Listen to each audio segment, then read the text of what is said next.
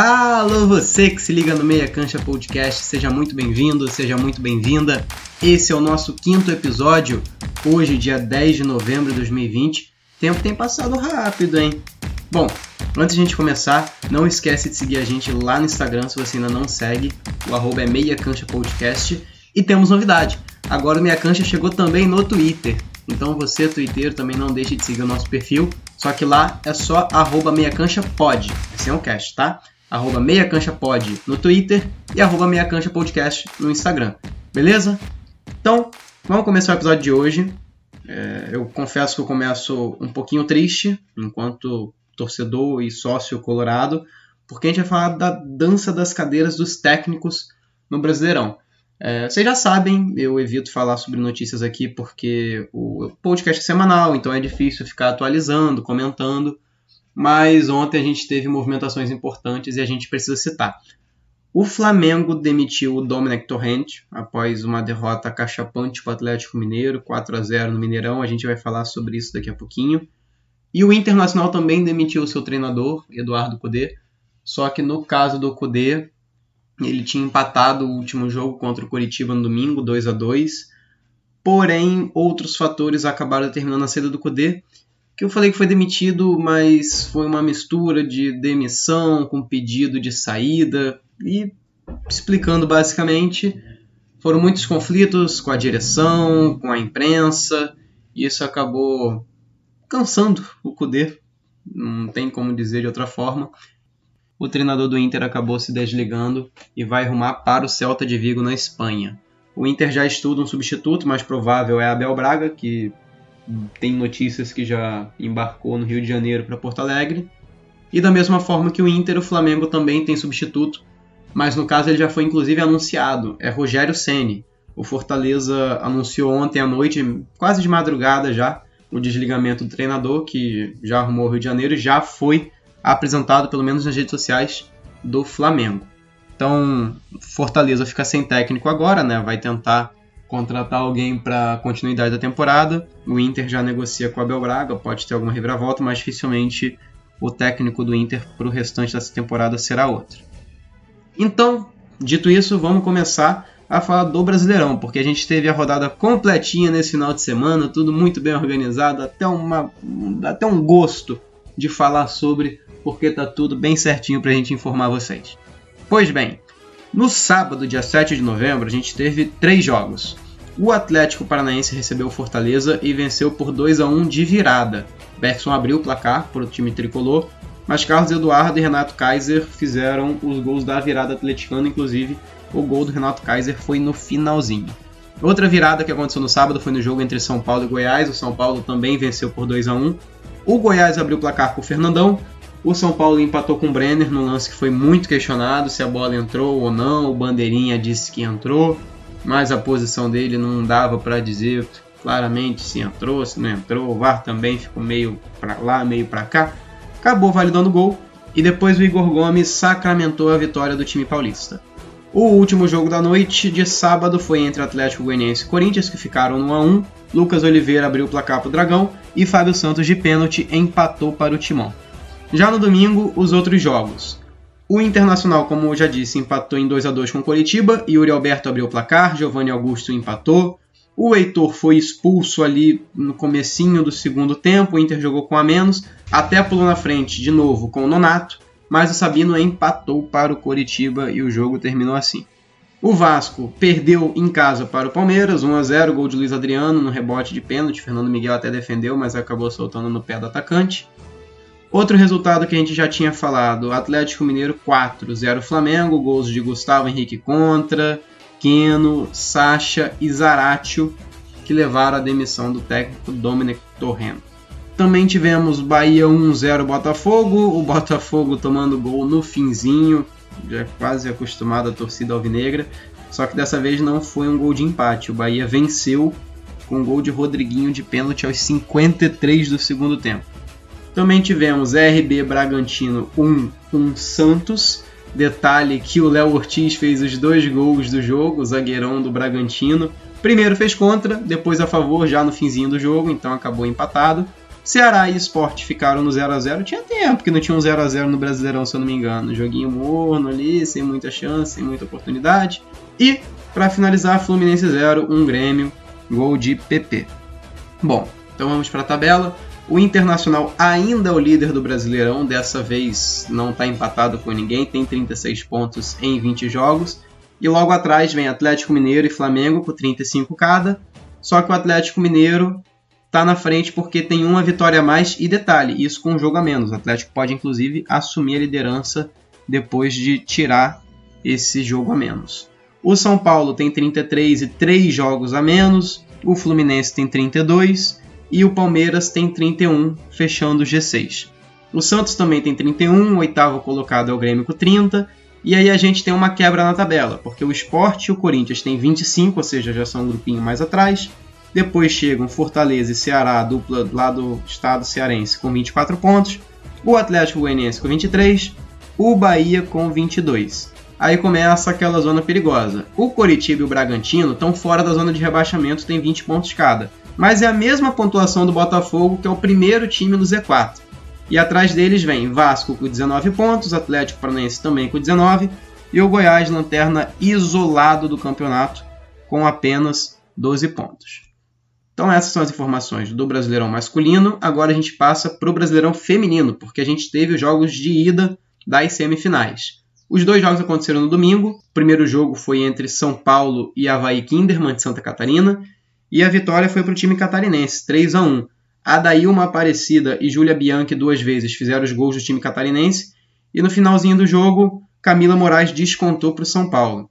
Detalhe que o jogo da volta é no próximo dia 14, no caso sábado, e vai acontecer às 2 horas da tarde. Na outra semifinal, o Palmeiras recebeu o Corinthians no Derby Paulista, mas o jogo acabou 0 a 0. O próximo jogo vai ser no dia 16 de novembro, segunda-feira, às 19 horas. Então você já sabe, no próximo episódio já tem a repercussão de quem são as equipes classificadas para a final do Brasileirão Feminino. Então, dados os resultados do final de semana, a gente pode passar para a agenda do meio de semana. Detalhe que ela não é tão movimentada assim, porque não tem Champions League, mas tem Copa do Brasil. Inclusive, os times que se classificaram para as quartas de final foram conhecidos na última semana. O São Paulo já tinha se classificado, eliminando Fortaleza. Na terça-feira, o Cuiabá tirou o Botafogo, o Internacional bateu o Atlético Goianiense. Já na quarta-feira, o Ceará venceu o Santos, o Flamengo eliminou o Atlético Paranaense, o América Mineiro tirou o Corinthians e na quinta-feira a gente teve a definição da classificação de Palmeiras sobre o Bragantino e do Grêmio sobre o Juventude. Com todos esses times classificados, o sorteio foi realizado na sexta-feira e definidos os confrontos, a gente também já tem as datas e os horários dos jogos. Todos eles acontecem na quarta-feira amanhã. Às quatro e meia da tarde, Palmeiras e Ceará se enfrentam em São Paulo. O jogo da volta, obviamente, é no Castelão em Fortaleza. Às 19 horas tem Cuiabá e Grêmio, depois o time tricolor decide lá em Porto Alegre. E às 9h30 os dois jogos restantes. O Internacional recebe o América Mineiro, que vai fazer a decisão lá na sua casa, no Estádio Independência em Belo Horizonte. E no clássico, no jogo entre dois times com camisa muito pesada, ok que um deles não tem título da Copa do Brasil, mas ainda assim é um time de muita tradição, Flamengo e São Paulo se enfrentam no Maracanã com um jogo da volta marcado para o Morumbi. Detalhe, gente, que a gente também tem jogo do Brasileirão, porque o Bahia e o Fortaleza vão se enfrentar tirando atraso de um jogo da 18ª rodada. Então, às 6h45 da noite, também na quarta-feira amanhã, os dois tricolores da Bahia e do Ceará se enfrentam num duelo válido pelo Campeonato Nacional de Pontos Corridos. Além desses jogos, a gente tem também outras partidas, mas entre seleções. Isso porque as eliminatórias sul-americanas estão de voltas para a terceira e quarta rodadas, que definem os classificados para a Copa do Mundo de 2022 lá no Catar. Então, na quinta-feira, depois de amanhã, às 5 horas da tarde, tem Bolívia contra o Equador e às 9 da noite, a Argentina recebendo o Paraguai. Já na sexta-feira, dia 13, às 5 e meia da tarde, tem Colômbia e Uruguai às 8 horas da noite, Chile e Peru, num dos clássicos que existem aqui no nosso continente, uma das maiores rivalidades que existem. E às 9h30, fechando, a nossa seleção, o Brasil, recebe a Venezuela. Bom, essa foi a agenda da semana, só 10 jogos para a gente acompanhar, mas sem problema, porque emoção não vai faltar, isso é certeza. Então a gente pode passar agora para a nossa entrevista. Foi uma entrevista bem legal de ser feita, porque eu confesso que tinha uma vontade muito grande de trazer uma mulher para falar sobre futebol aqui. E não é por aquela coisa de uma inclusão obrigatória. Ai, porque a gente tem que trazer alguém para falar, porque senão. Cara, claro que não. É... Isso pode ser chocante para alguns ainda, incrivelmente. Mas sim, mulheres gostam de futebol, acompanham. E é legal dar voz, porque tem gente que é muito capacitada para falar, muito mais do que os homens, então não é por mera. Ai, tinha que colocar uma mulher, então vou colocar aqui. Então, nossa primeira convidada é a Bruna Zordan, estudante de jornalismo, torcedora fanática do Botafogo e que já tem algumas experiências na área, apesar de não ser graduada, para compartilhar com a gente. A Bruna ela já fez a, a cobertura do Vasco, não é isso, Bruna? Trabalhou no, isso, no SBT. Isso. Ah, muito bom. E aí, Bruna, me conta, quando você era uma Bruninha, ainda bem pequenininha, como surgiu essa vontade de trabalhar com comunicação no futebol? Você também comentou, né, que eh, se volta para outras áreas, mas como é que foi surgindo esse desejo de trabalhar uhum. nessas áreas? Então, cara, é, minha vontade não é nem um clichê, né? né? Aquelas histórias de clichê, nossa, eu sempre sonhei ser jornalista, sempre vejo. Meu sonho mesmo é ser atriz.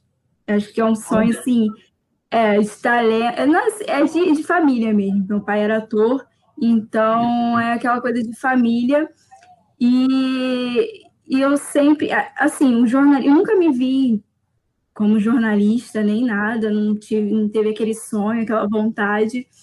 É, sempre foi muito na parte de artes mesmo. E aí sempre foi minha opção, né, ser atriz. E eu não tinha uma segunda opção. E aí era muita pressão, assim, depois que eu terminei o, o ensino médio, eu ficava pensando, caraca, o, as artes cênicas aqui no Brasil não é tão valorizado. Então, eu prefiro adiar esse sonho, né? E aí, o que, que eu vou fazer? O que, que eu quero fazer? E aí, o, eu sempre gostei muito de futebol, sempre jogava quando era criança, vivia no meio de, de meninos no, no meu prédio, então eu sempre joguei muito futebol e sempre fui muito apaixonada pelo Botafogo, né? Ainda sou como de família mesmo, sempre acompanhei é, jogos de 2014, então eu falei assim, poxa, eu acho que eu vou tentar o jornalismo e na parte do esporte que eu gosto mesmo. E aí, em 2016 mesmo, eu tirei um tempo para pensar sobre isso, o que, que eu queria ser, não queria fazer nada com pressa, eu não queria entrar numa faculdade e desistir no meio. É, e aí eu entrei para o SBT como jovem aprendiz, para o SBT Rio, mas fui na parte do prédio do jornalismo mesmo, e eu via muita correria assim, galera descendo, subindo a escada, correndo para atualizar a nota. E eu falo assim, cara, é isso que eu quero. Eu acho que é uma segunda opção. A opção que eu estava procurando está aí. E aí eu comecei a procurar faculdades, entrei na faixa, me apaixonei, é, tanto pelo, pela faculdade mesmo, pela atlética, tudo. E engraçado que a faculdade mesmo despertou um, um amor que eu tenho, que é pela arquibancada.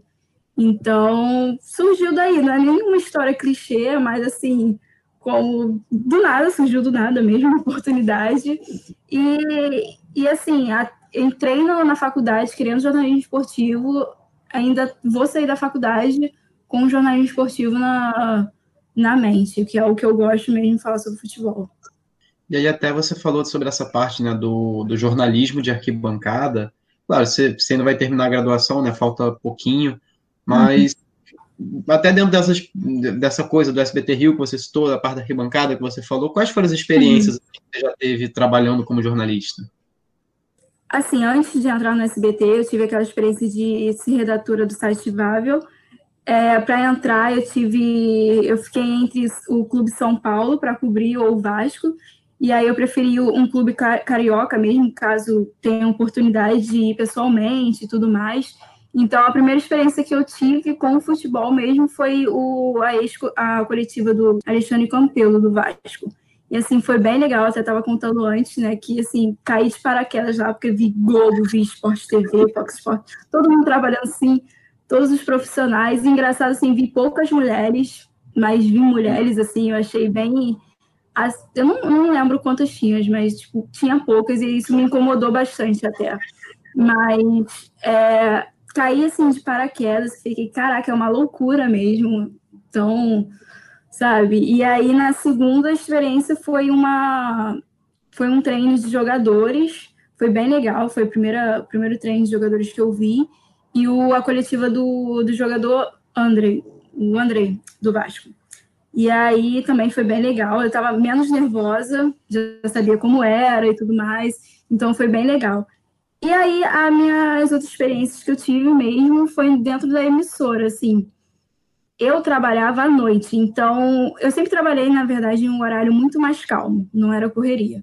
Eu trabalhei à noite, então ficava, sim, eu tive muita dificuldade porque é, os horários de polícia militar, corpo de bombeiros já tinham acabado, então a gente ficava sem, sem o que, que fazer, né, para apurar as notícias. Então era muito mais calmo. E aí, quando eu fui para a tarde, foi até um pedido meu, porque eu preferia mais, né, ser mais vista, porque também tinha pouca gente na redação. E aí, eu, eu o meu chefe mesmo começou a me mandar para fazer uns trabalhos de externa mesmo. Então, eu fui, fazia muita sonora. Já fiz com, com, com delegada, é, embaixador do Brasil até fiz muita sonora legal, até do, do Hospital Badim. E aí, do Hospital Badim não, não me engano, foi em algum caso desses. E aí eu fiz muita sonora, óbvio que eu não podia aparecer até, mas eu fiz muita sonora e até no esporte, que, era, que já era uma coisa que eu queria, eu ficava enchendo o saco meu chefe, assim, ó, oh, eu quero esporte. você sabe que eu gosto de futebol. Me leva pra lá. É, me leva. Então ele já sabia que eu sempre fui muito cara de pau mesmo sabe? Uhum. Toda oportunidade fala, não, eu faço isso, não tem nenhum problema. Então, é, na, na época do esporte, ele chegou e falou assim, ó, eu quero você comentando o programa do SBT Esporte Rio. Eu fiquei, caraca, porque eram, eram mais duas, um, dois programas especiais final do ano sobre Fluminense e Botafogo. E aí eu falei, uhum. caraca, como é que vai ser? Eu tô nervosa, calma, não estou preparada. Mas, sim, foi, foi muito legal. Foi, assim, a primeira experiência mesmo na emissora, assim, de aparecer. E aí eu entrei depois disso ao vivo, acho que em quatro ou três programas, comentando também, foi bem legal. Prefiro mais o ao vivo do que gravado. Eu até fiquei assim, nossa, ao vivo deve ser pior, sabe? Você Sim. entra ali, não como preparar, mas ao vivo é bem melhor, você nem parece que tá ao vivo. Então, uhum. E aí depois eu fui, fiz um off também de jogo de, do Botafogo, pedi para fazer, eu falei assim, nossa, nunca fiz, nunca tive uma experiência como off, deixa eu fazer. Aí eu fiz, mas só isso mesmo, só essas experiências. São pequenas, são poucas, mas é bem legal, sabe? Ah, eu não diria só não, pelo menos assim, dentro do é. que a pessoa vai vendo. E, e, eu lembrei muito, você falando assim, se não me engano, foi no segundo episódio, foi um, foi um rival seu, narrador da Flá TV, comentando a mesma coisa que você falou. Do, da questão do ser cara de pau, de você ir procurar oportunidade, pedir. Então, poxa, só nisso que você foi mostrando, não, quero fazer aquilo, quero fazer isso. Já mostra como você precisa meter a cara para ir conseguindo alcançar e realmente testando. Nisso você já testou aí, eu contei pelo menos quatro áreas e atividades diferentes aí, e já vai descobrindo não, onde é, não é você e você parar assim, não é ficar pensando, poxa, sou só um estagiário, só faço isso. Não, entendeu? Você uhum. sabe que tem uma oportunidade. Poxa, você quer ser jornalista, você tem que falar, não, eu quero fazer isso, deixa eu fazer isso. É, como é que faz, sabe? É sempre perguntar, é sempre querer. Eu, eu assim, eu aprendi muito mais trabalhando, vivendo o dia a dia do, do jornalismo do que numa faculdade aprendendo assim teoricamente, só teoria, sabe? Então, é ter essa experiência, porque quando você vai fazer um curso é, e de jornalismo mesmo, algumas matérias você fala, cara, eu já sei disso, é assim que se faz. Então você tem que ser cara de pau mesmo, falar, não, deixa que eu faço isso, me ensina a fazer, e é isso. Tô tentando lembrar, recentemente teve um. É eu acho que foi, foi, até com o Botafogo, né? Que teve um jogo que o estagiário do Botafogo no Twitter foi colocar o hashtag Vamos Botafogo, acabou soltando um, é. um hashtag Vamos Flamengo. É, é, só um exemplo, assim, a princípio a área não parece ser a mesma, mas são coisinhas que você pega essas pessoas que estão trabalhando, acabam cometendo, entre aspas, alguns erros, mas, poxa, uhum. é um momento para isso. E, tudo bem, você está aprendendo para fazer aquela função, não adianta querer ser o perfeito, por assim dizer, num negócio que não, não tem como garantir, ainda mais algo tão corrido como o jornalismo. Não, é, e assim, eu tenho uma opinião sobre isso, porque assim, acontece com todo mundo. Você vai botar uma Sim. hashtag no Twitter, aparece várias, assim, iguais, entendeu? Então, assim, e até no calor do momento, poxa, para você fazer atualizações de redes sociais de clube na hora do jogo é muito difícil. Eu acho que eu não tenho nem capacidade para isso, porque é muito difícil. Tem que ficar ligado no jogo. Eu já até tive uma, uma experiência com isso, no, até no site da Vável. E, cara, é muito difícil. Você tem que ficar ligada. É, tu erra, já errei várias vezes. E é assim que se faz. É assim aprendendo. Até os mais velhos, assim, mais né, é, experientes erram. Por que não um estagiário vai errar, por exemplo? Um mais novo vai errar? Ah, não, isso sem dúvida. Até lembrei, aí até compartilhando um pouquinho do, das brincadeiras que eu faço aqui em casa. Nunca tive nenhuma experiência ligada com jornalismo. Acho que o máximo de entrevistas que eu fiz foi ligado aqui ao podcast mesmo. Mas eu gosto muito de, de sorteio dos campeonatos, ah, sorteio de grupo da Champions, sorteio de grupo da Libertadores, sorteio de mata-mata. Então, pô, vou acompanhar, digitar no Twitter, Cara, que negócio horroroso de fazer, porque é muito rápido, ainda mais quando. Esses recentes da pandemia, é, como não tem público, não tem o que mostrar, não tem muito o que interagir, muito rápido e você não consegue acompanhar. Isso fora o, o tempo real, né? Que foi até que você falou essa coisa do, do jogo. Uma vez eu tentei acompanhar a final da Supercopa Desimpedidos, que eu fiquei, ah, Sei, brincar aqui fazia nem sentido, poxa. A pessoa para ver ali a narração no Twitter abria o YouTube e pegava. Mas é, é, é complicado. É. Até um jogo assim, eu sou muito fã dos impedidos, e até você acompanhar uma brincadeira mesmo, cara, muito rápido. Tem que estar ligado mesmo. E aí, até dentro disso, é... poxa, talvez esse seja o maior desafio que você encontrou. Eu digo na, na rotina do jornalista ali, dentro do que o jornalista uhum. ele vai esse é o principal desafio. Ou tem outros desafios no cotidiano que são ainda maiores para ir superando?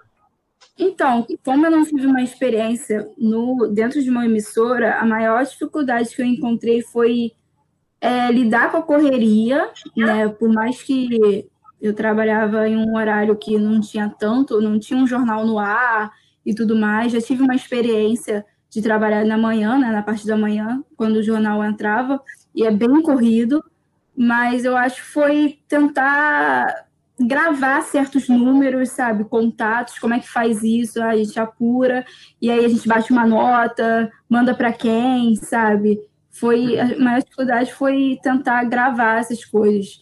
E aí eu escrevia muito no caderno, gravava assim, ficava o dia todo, sabe? Falando, não, esse é o número e tudo mais. E aí quando você já já já sabe, você já é assim, bem, como posso dizer, como beber água, sabe? Você entra, você já sabe o que fazer, tem que mandar para alguém, tem que baixar arquivo, é assim que se faz, é bem, bem tranquilo.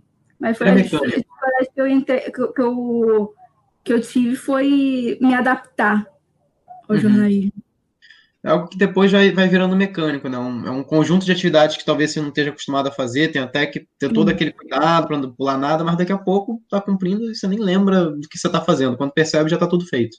Sim, é, exatamente. Pô, mas isso você contou até agora, nessas né, experiências profissionais, mas você também tem alguma, alguns trabalhos que você faz. Não gosta de falar de forma amadora, né? Porque você tem experiência, então já faz tudo certinho, mas colocar por fora, por assim dizer. Você faz porque você uhum. gosta, por hobby. E como que foram essas experiências, assim, com, com quarto bancário mesmo e por aí vai?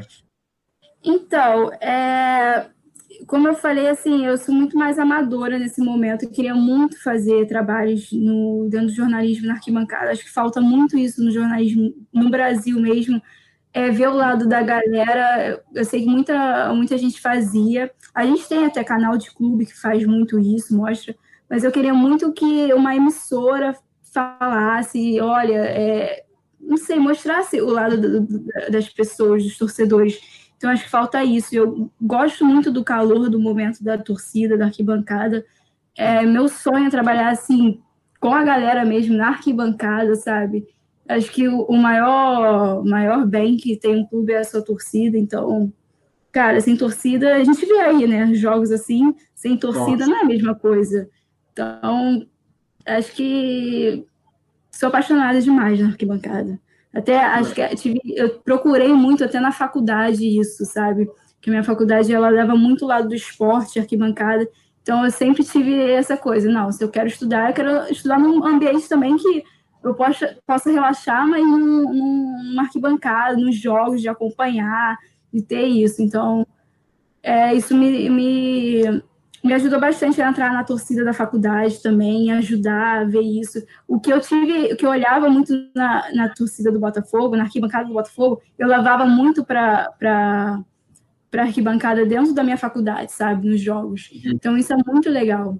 Falta um pouco disso, eu concordo. Eu acho que na rádio a gente encontrava mais do que do que na televisão, embora a gente tenha algumas pérolas como acho que era, como é que chamava, gente? O Luiz Jorobó, dentro até do Vasco mesmo, que virou uhum. meio caramba. Mas, enfim, você tem alguma referência de, de jornalista que faça esse trabalho, que você lembra assim, que você tem que se inspirar, ou então, até de modo geral? Dentro da arquibancada, eu gostava muito de ver os, os vídeos do Mil Grau, do Corinthians uhum. Mil Grau.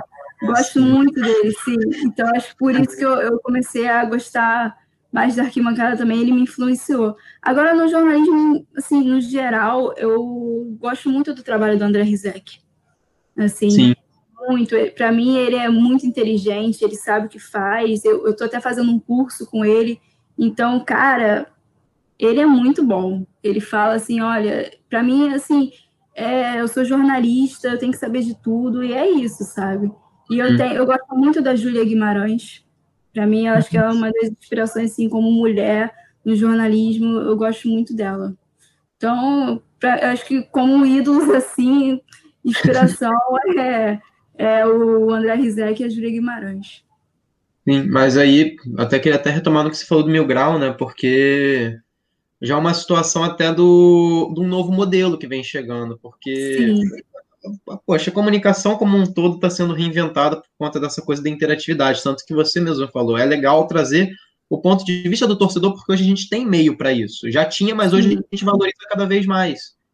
Sim. Então, talvez esses novos modelos sejam um caminho para a gente aumentando essa interatividade e por aí segue.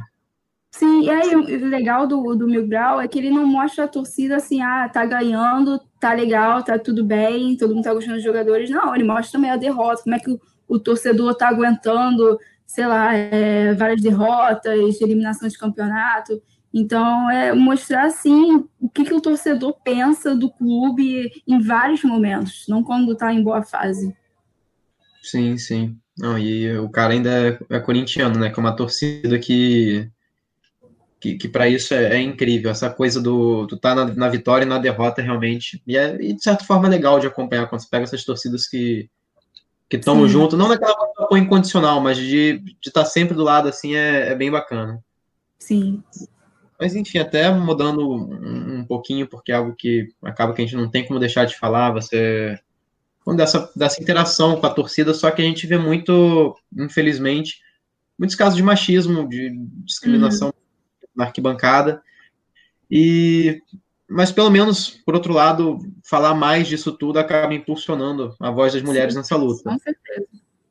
E aí, o que você acha que ainda pode ser feito para que esse problema suma de vez? Assim, muitas coisas, algumas coisas, não vou nem dizer muitas, né? Algumas coisas já foram feitas, uhum. mas o que a gente ainda pode fazer?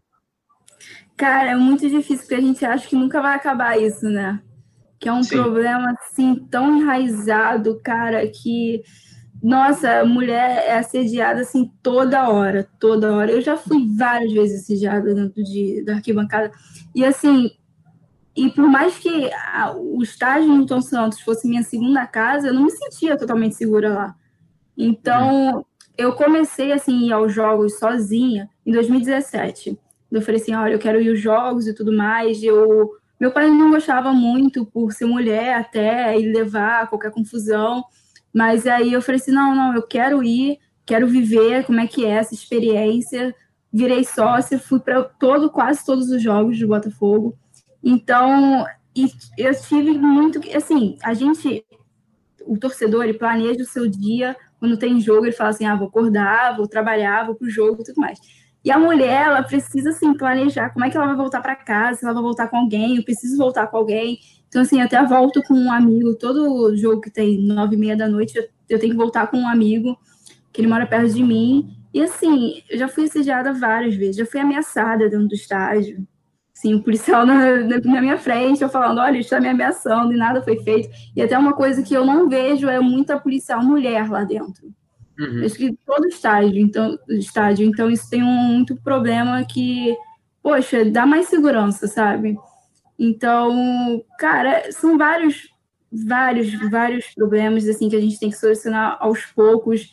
E é dar voz realmente, não, não falar assim, nossa, mais uma vez isso, caso de assédio, toda hora acontece, é dar uma força, é, cara, é escutar as mulheres, se a gente está pedindo ajuda, a gente precisa disso, a gente precisa de que vocês ajudem com as suas vozes, e, e falta muita coisa, falta um pensamento de um, de um todo, porque isso é um problema, assim, absurdo, que em 2020 a gente tem vários casos de, de assédio, sabe?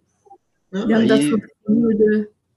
E fora a questão cultural, né, que você já estava citando, porque isso não, não se restringe nem só à torcida, porque a modalidade de futebol feminino é muito desvalorizada, você vê pouquíssimas árbitras, você vê pouquíssimas integrantes de comissão Sim. técnica, é algo quase nulo, por assim dizer. E se restringe, e se restringe o futebol feminino, que não, que não chama atenção. Acho que foi Ontem ou anteontem eu liguei a TV na sala, tava minha mãe e minha irmã, elas não ligam muito para futebol, uhum. mas coloquei no jogo e me surpreendi porque eu achava que era um jogo entre Everton e Manchester United pela Premier League, sei lá, e era pela Copa da Inglaterra feminina.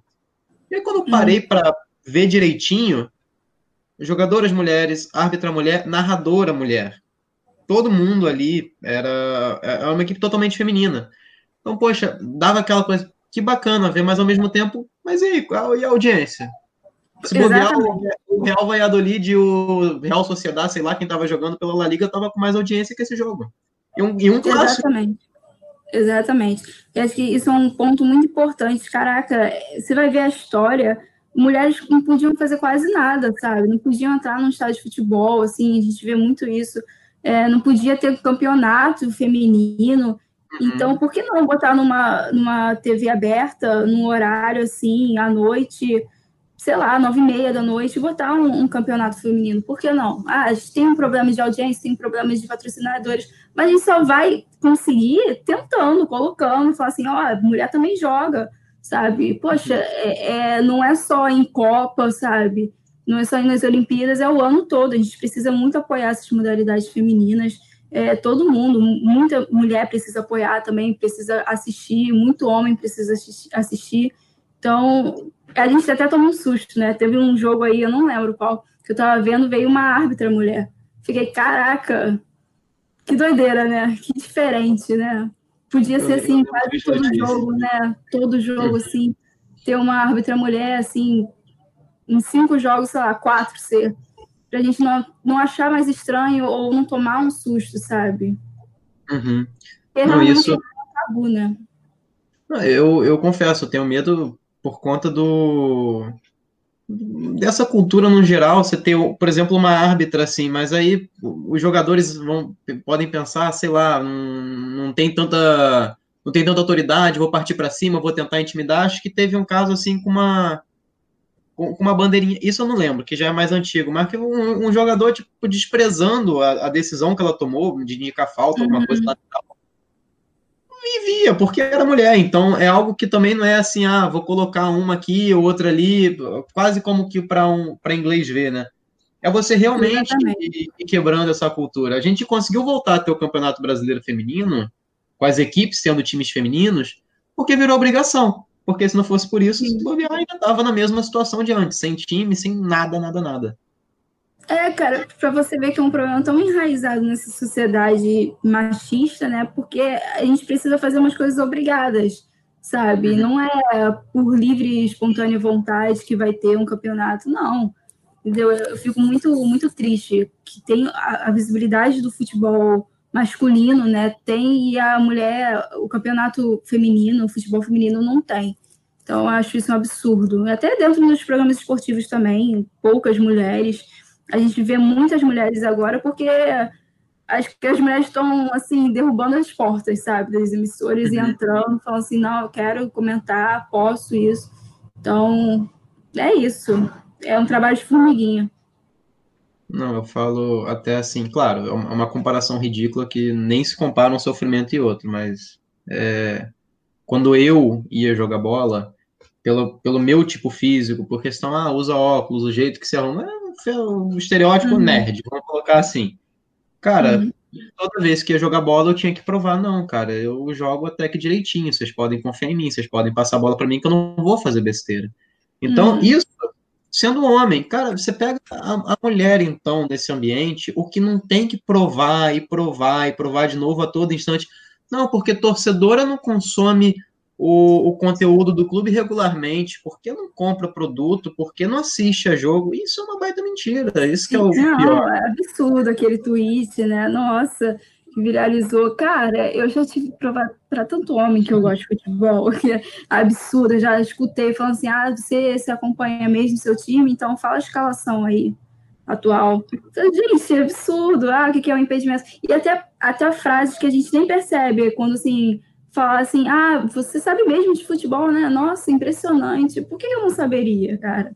Então, é, nossa, é só a mulher aparecer e, e falar olha, o time está precisando disso, que um homem já fica, nossa, você sabe mesmo, realmente, você é diferente das outras, sabe? Isso é um absurdo. Sério, é um absurdo. Eu sei, eu, eu garanto, porque eu sei muito futebol do que mais que muito homem. Então, assim, cara, é absurdo. É absurdo e a gente tem que ouvir isso. Olha, disso eu não duvido. Eu lembro que você participou de uma live do Zé no começo do ano, até para falar sobre esse tema, né, com algumas outras torcedoras, né? Foi vocês conversando ali, assistindo, tá, eu pensei exatamente isso, gente. Se pega para colocar com, com alguns do, dos rapazes que a gente vê aí. Cara, dá até é pena de ver o sacode. Você falou de, de live, que eu até quando eu participei do, na live dos Impedidos, até acho que foi em 2018, se eu não me engano, 2017, foi 2017. É, surgiu um comentário, o Botafogo estava no auge lá da Libertadores e tudo mais, depois caiu e tudo mais enfim, Jair Ventura. E aí, é, e aí surgiu um comentário falando assim: o que, que aconteceu com o Botafogo? Eu falei, cara, eu também não sei. Não sei, foi, parece um time totalmente diferente. Todo mundo ficou de cara, falando assim: poxa, mas o time conseguiu isso, sabe? Ok, mas não conseguiu um todo, entendeu? Então é absurdo, é absurdo. As pessoas ficam um pouco chocadas, né? Sobre essa campanha, só gostaria de dizer o seguinte, gente. É, eu sou colorado, isso já ficou claro em, em outros podcasts aqui. Cara, ver essa Libertadores 2017 que o Grêmio ganhou, claro, é título, tá valendo, mas nenhum dos times que venceu, que, que participou, que enfrentou o Grêmio, voltaram a se classificar. Isso inclui até o Botafogo ter queda de rendimento. Mas eu lembro quanto que eu torci para o Botafogo nessa Libertadores, isso antes de pegar o Grêmio mesmo, porque você pegava aquele primeiro grupo, acho que teve Nacional de Medellín, que era o campeão 2016, sim. e o Estudiante. O Botafogo passou. Passou em primeiro, inclusive, não foi? Não sim, foi primeiro sim. grupo? Foi, foi. Ainda foi bem nas oitavas, aí chegou nas quartas. Aquele time do Botafogo tinha total condição de ser campeão da Libertadores. Não, acho que não, não, não tinha. A gente, poxa, olha os nomes, a gente não tinha time. Rodrigo Pimpão, Roger, ah. Camilo, não tinha. Poxa, Sabe? mas vai ver, gente. O Inter foi campeão da Liga 2010 com o Celso Rotti, tá valendo. Dá. Não, não é um timaço como tem o Flamengo em 2019 e até hoje. Então não é um, um timaço, mas a gente. O Botafogo engraçado é que a gente só pegou time assim, grande e que, cara, já era certo, a eliminação do Botafogo. E era absurdo. Foi, eu nem sei o que, que foi, se foi sorte, se foi dedicação mesmo, porque a gente vê, né, a evolução do Botafogo em 2017 para cá é dá risada, né? É um, time, é um time ponto fora da curva dentro dos times que o Botafogo teve, mas da mesma forma, o Flamengo de 2019 barra 2020, né, que está em andamento, meio oscilando, mas ainda está aí, também é um time ponto fora da curva, porque há muitos anos a gente não tinha um time tão bem estabelecido, por assim dizer. Eram times mais ou menos que conseguiam chegar, poxa, entre 2016 lá, que foi o. 2015 não vai incluir, não, mas 2016 que o Palmeiras ganhou o primeiro título dos dois, ganhou agora, e 2018, ou seja, foi Corinthians, Palmeiras, Corinthians. Não, Palmeiras, Corinthians, Palmeiras, os, campeões brasileiros. Uhum. Eram times que fizeram boas campanhas, mas vai pegar para bater de frente com esse Flamengo 2019? Não pegava, eram times. Não, é, acho que no, no Brasil como todo, né? Os times como todo. Não, era muito difícil ver um atacante assim, tão bom, sabe? Muito difícil. Sim. Não, e aí, poxa, aquela coisa, o Botafogo então não tinha um grande time, mas não precisava. Se tivesse a sorte de campeão, estava valendo.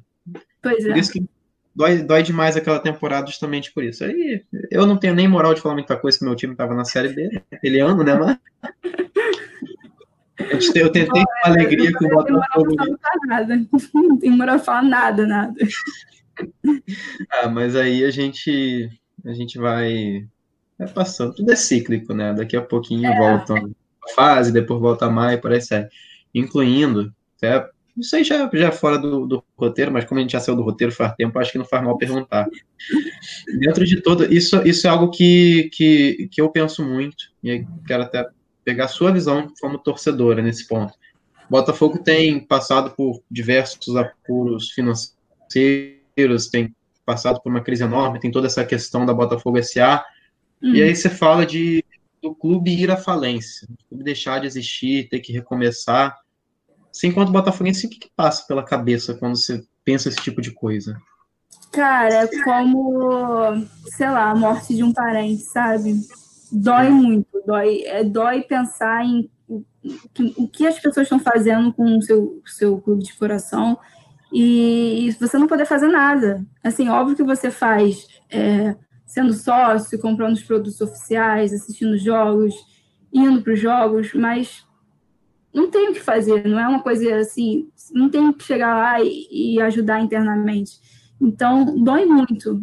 Dói. Eu, eu, assim, eu não, eu prefiro não acreditar que o clube vai falir nem nada, mas eu acho que vai ser muito difícil, ainda mais esses dias assim que virão e tudo mais, vai ser muito difícil aguentar e, e, e tentar achar uma solução, porque são muitas verdades que estão vindo, né, agora, o Botafogo SA e tudo mais, que está rolando internamente. Então, e, e, não é de agora, assim, são anos, né, que a gente vê esse problema Sim. internamente do Botafogo até quebrado, o clube quebrado, mas é muito, dói muito. Acho que, que sei lá, se você não é um botafoguense, você não sabe o que está passando, assim, é muito difícil ser botafoguense, muito, dói, dói não. demais. Eu vejo o, o, penúltimo podcast que foi pro ar foi com o Nando Rocha, que é um, um colorado influencer, e ele, ele junto com o Dricos, que, era outro, que é outro colorado, Uh, tem uma página chamada Gigante Sobre Linhas, que surgiu bem quando o Inter foi rebaixado, 2016, 2017. E eles escreveram um texto falando para a torcida, era uma coisa muito boa, pelo menos assim, para mim ajudou muita coisa em muitos momentos. Eu não posso ter essa vivência de estádio, que moro no Rio de Janeiro, não estou uhum. nem perto de Porto Alegre para acompanhar.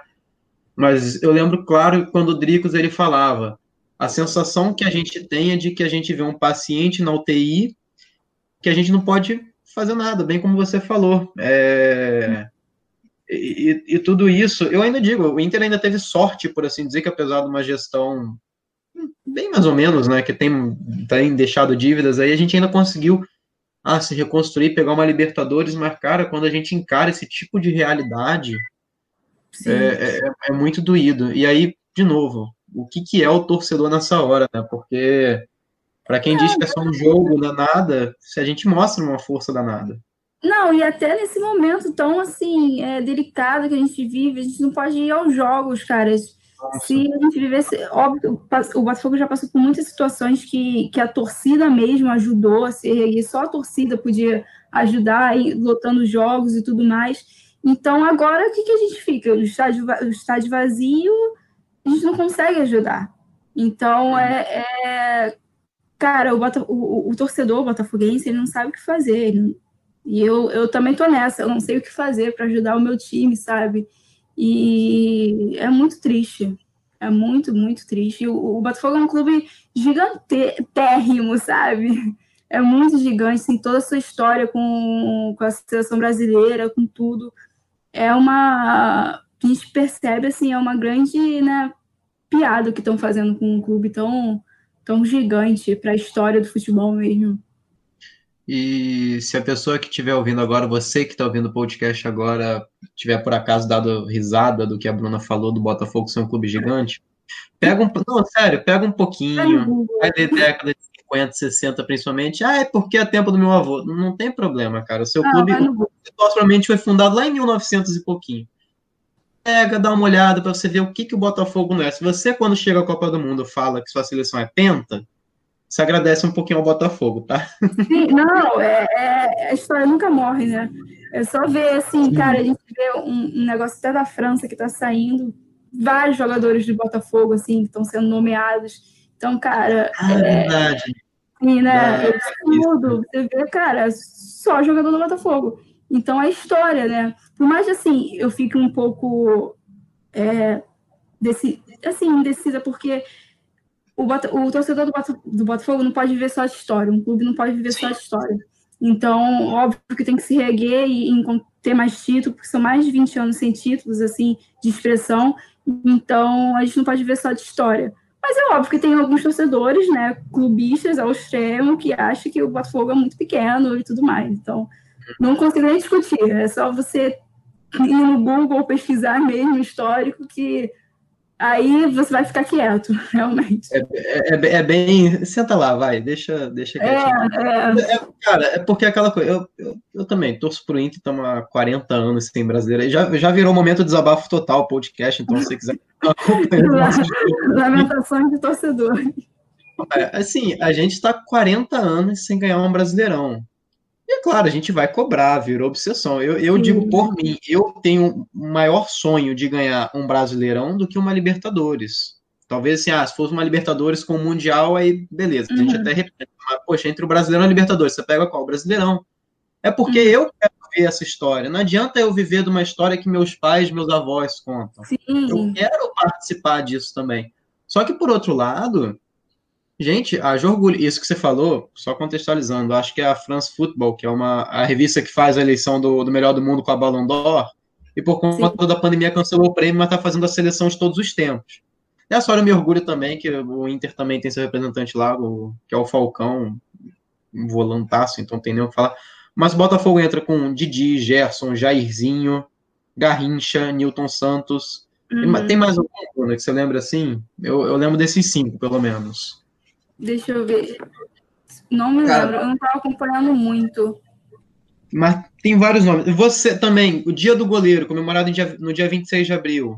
É 26 de abril mesmo, é comemorado por conta do Manga, que jogou tanto no Botafogo sim, quanto no sim. goleiro, jogou, jogou Copa do Mundo, só não foi campeão. Você pega essas bases todas.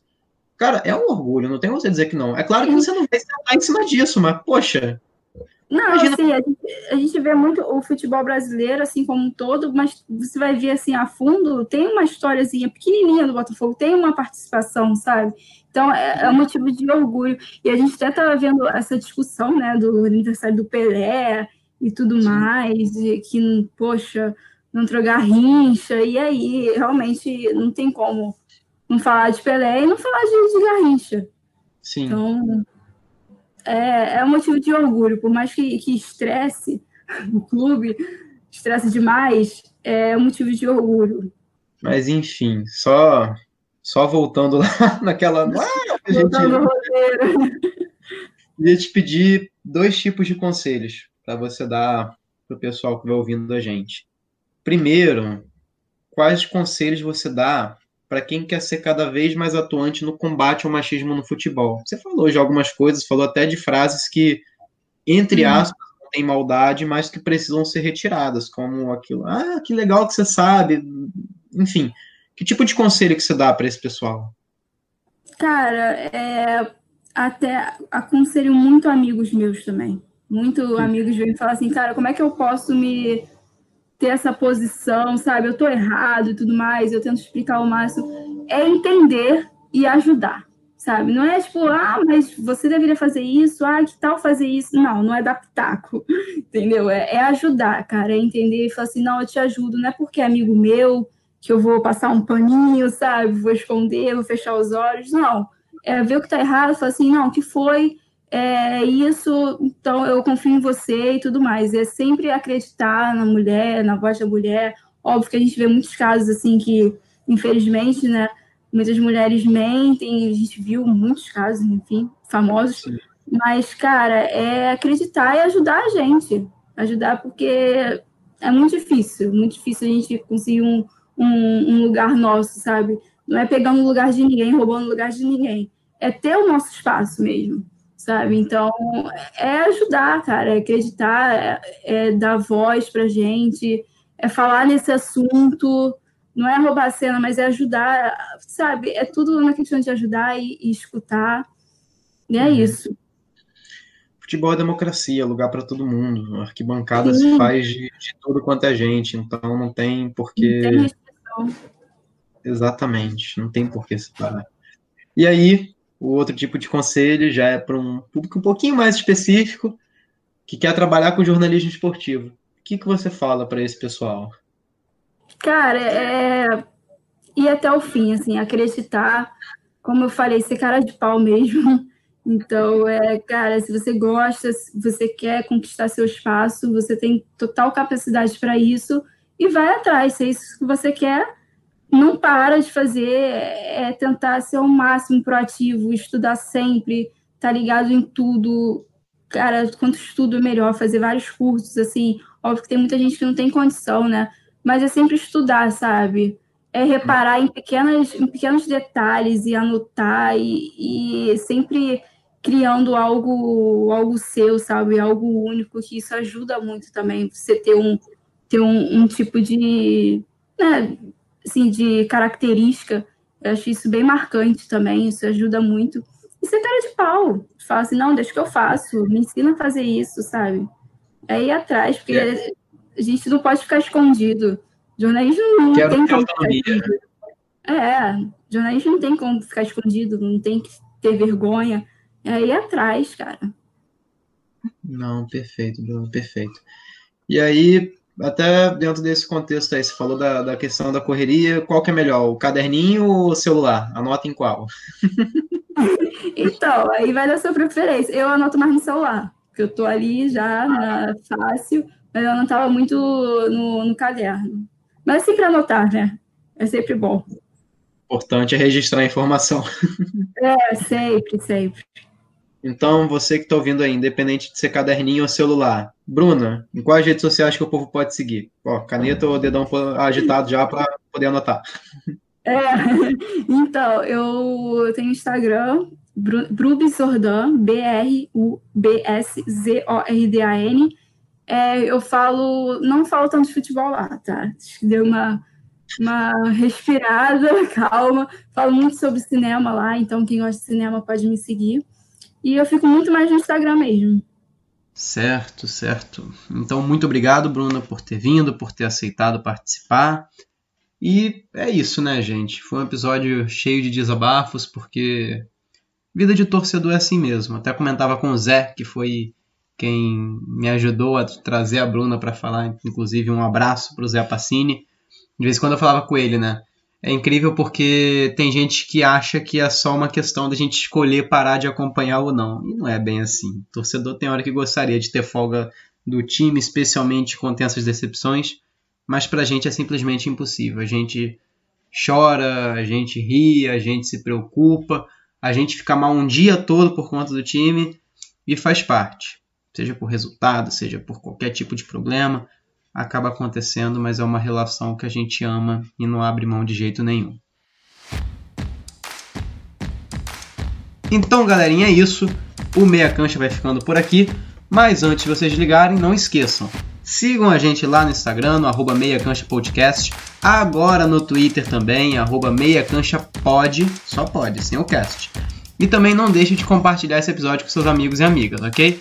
Você já sabe, a gente tem outro encontro na terça-feira que vem e a gente se vê lá. Beleza? Valeu!